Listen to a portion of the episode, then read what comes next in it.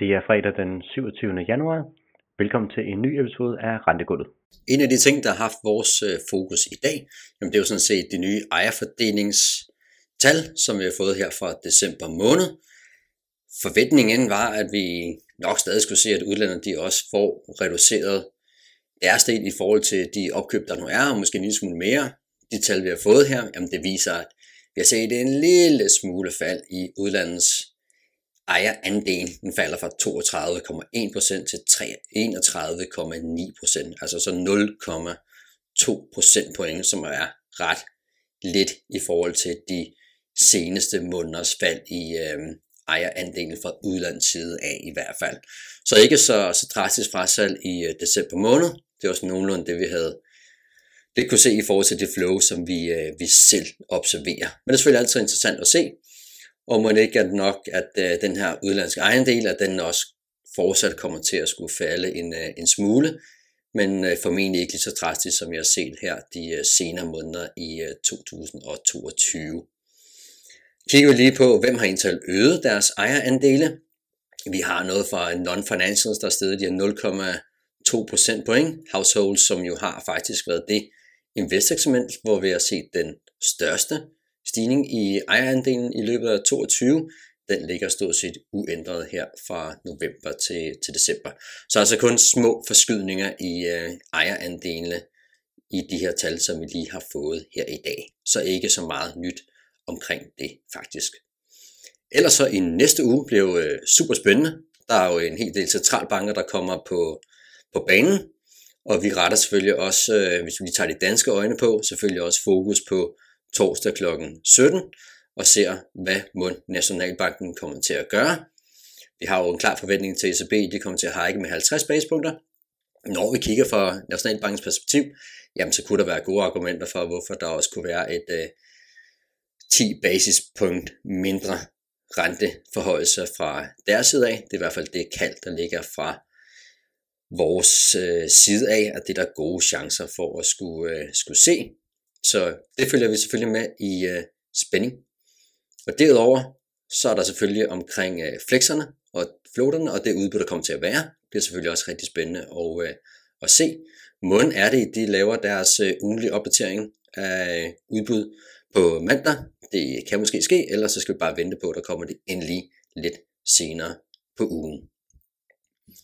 Lige nu er der selvfølgelig også rigtig meget fokus på VM i håndbold, og øh, forhåbentlig kunne man da forestille sig en finale mellem Danmark og Sverige på søndag. Så jeg synes lige, det kunne være lidt interessant at prøve at drage en parallel over mod Covered Bond Space og kigge på, hvordan med Danmark og Sverige egentlig klarer sig i sådan head-to-head, men bare i Covered Bond Space. Og her kan vi lige prøve at starte med, hvem har egentlig performet bedst. Kigger vi siden top asseswap niveauerne tilbage i efteråret sidste år, jamen så er det faktisk ret close race, når vi snakker fem års punktet. Begge Colt bond områder her, ja, man har haft nogenlunde omkring sådan knap 30 basepunkters performance, så, så rigtig god performance i, øh, i begge markeder. Flex har måske klaret sig en lille smule bedre de seneste par måneder, men man må bestemt sige, at begge markeder altså har nyt ret godt af det her risk on sentiment, som vi har set øh, gennem noget tid nu her. Så spænd er pragt godt ind igen, men det ligger stadig en øh, lille smule højere, og i øh, specielt bostederne, og specielt i omkring sådan 4-5 års løbetider. Prøv lige at kigge på, hvem der har den største carry-styrke. Så går pointet nok ret klart til svenske bosteder, må man sige. I hvert fald, når vi kigger på 4-5 års løbetider, hvor det for pickupet for en fundet hedged investor, jamen er tæt på det dobbelte i forhold til de danske flexer. Og kigger vi på bostederne, jamen hvor er det, det her pickup det kommer fra? Det kommer selvfølgelig både fra selve asset swap niveauet, og så ligger der også et ret pænt asset swap på den øh, svenske bostadskurve. Så man må sige, der ligger altså et, øh, et klart point der til øh, bostederne lige præcis i den sammenligning. For når vi kigger på det danske, ja, der kommer selvfølgelig noget for Asos niveau, men det er næsten marginalt. Det er for Asos for rullet, og også lidt for fixing spændet, som driver det her pickup for en funded hedge i de danske flexer. Kigger vi på, på kvaliteten, jamen så er det jo høj kvalitet på, på begge dele over hele linjen. Det er AAA. faktisk øh, hele vejen rundt, så på den parameter, der ligger det jo ret ens, kan man sige. Og skal man lige kigge på sådan det mere sådan, hvad er det ekstraordinære, ekstraordinære, der kan være. Så man sige, for svenskerne, der er det desværre lidt synd for dem på håndboldmæssigt, i hvert fald de kommer til at mangle deres største stjerne, og man kan selvfølgelig drage lidt den her parallel til bostadsmarkedet, jamen der kommer det sådan set også til at undvære Rigsbankens QE, som jo også har været en, en stor stjerne på det svenske bostadsmarked i øh, de sidste par år her. Så kigger vi så på, hvad der ellers har været med til at, at drive det, det svenske bostadsmarked lige her, helt for nylig i hvert fald, så har vi faktisk set ret pæn interesse fra danske investorer igen, og skulle tage en del op i øh, svenske bostader, specielt de lidt længere løbetider. Og der ligger jo altså også, som nævnt før, det her højere pickup i øh, 4-5-årige bostader, end der gør i flexer for en asset swap investor. Så hvis man kigger på det lige nu, jamen, så ligger bostader måske og ser en lille smule mere attraktiv ud end de, end de danske flexer, specielt når man kigger på det her 4-5-årige punkt. Selvfølgelig håber vi ikke, at øh, hvis det skulle hen i en håndboldfinale, at det er svenskerne, der kommer til at vinde, men på Covered Bond Space, jamen, der ser det måske en lille smule mere interessante ud end flexerne, forud for refinansieringsaktionerne, som jo snart starter.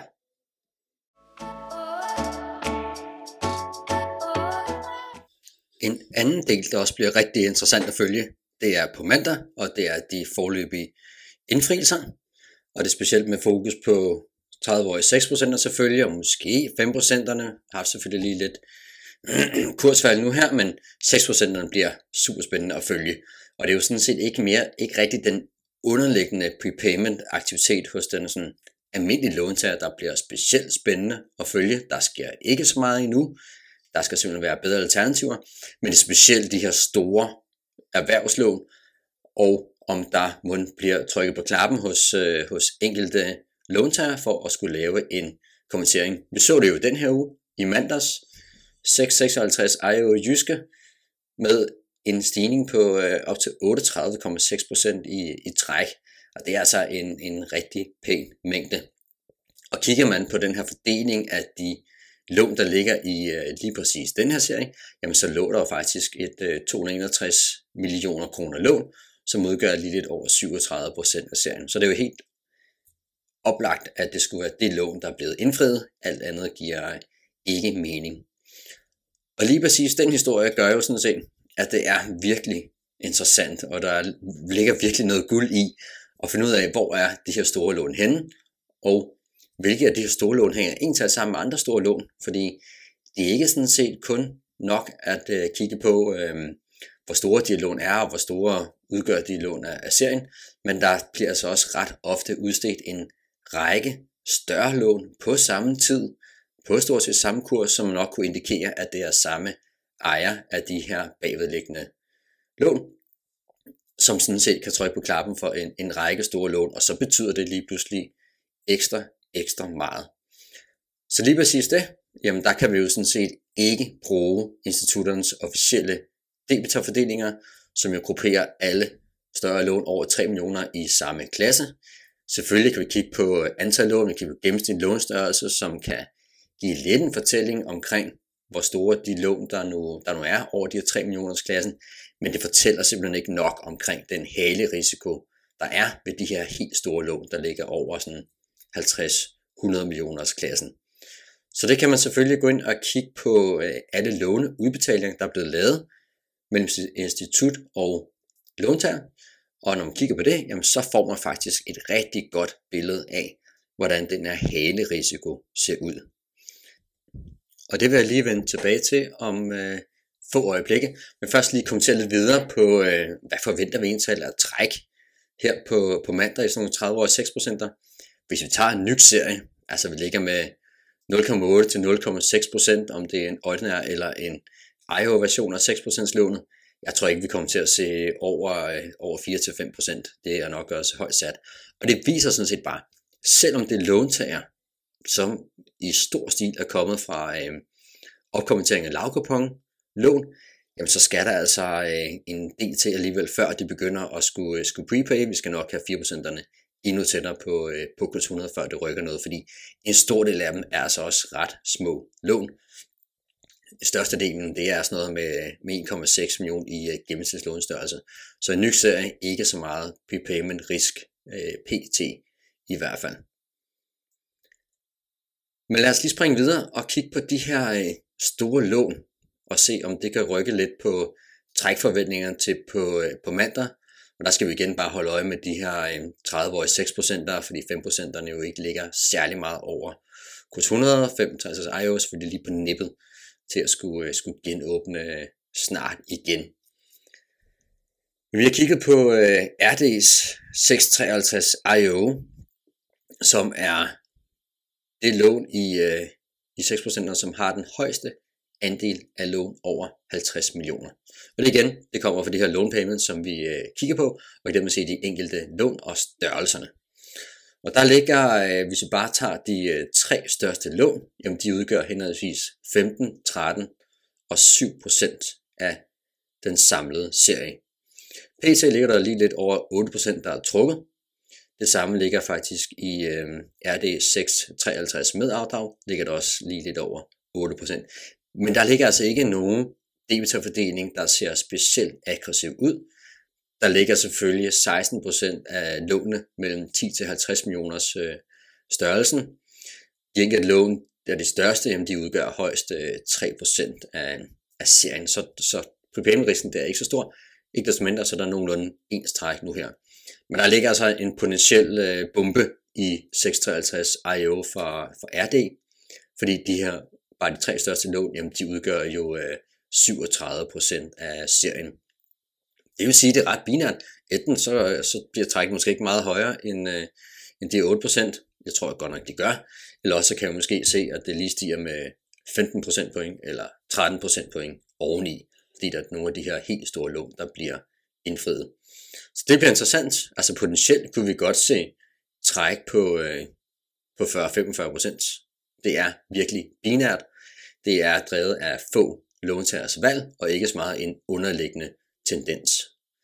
Så det er i hvert fald en lektie, der er blevet, øh, bestemt er blevet lært her af, af Jyskes indfrielser i, øh, i den her uge, og det bliver rigtig interessant at se, hvad der sker på, øh, på mandag i visse af de her serier.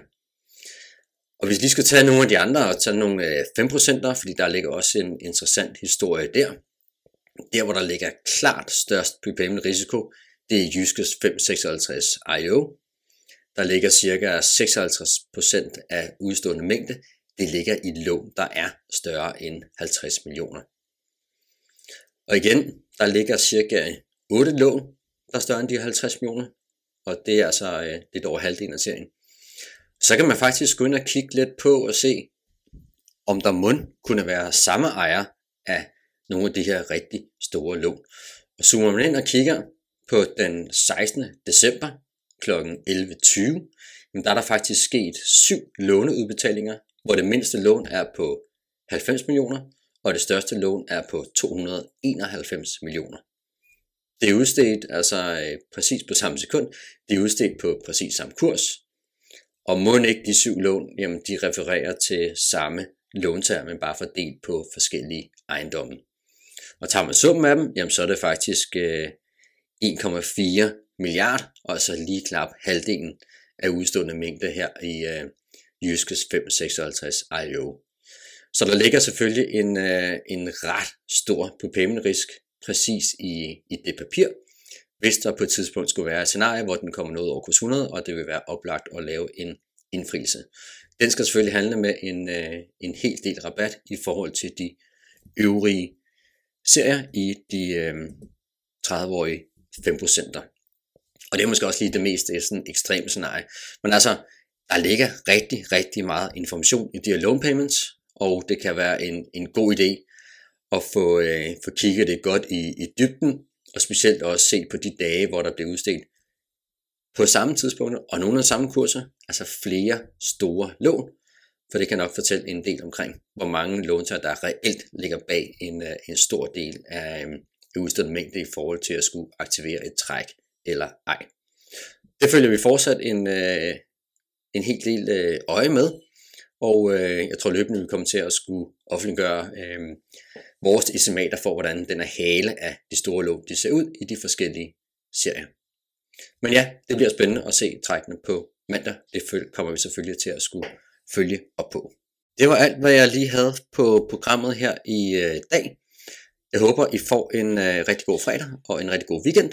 Og så øh, høres, tales, skrives vi ved i næste uge.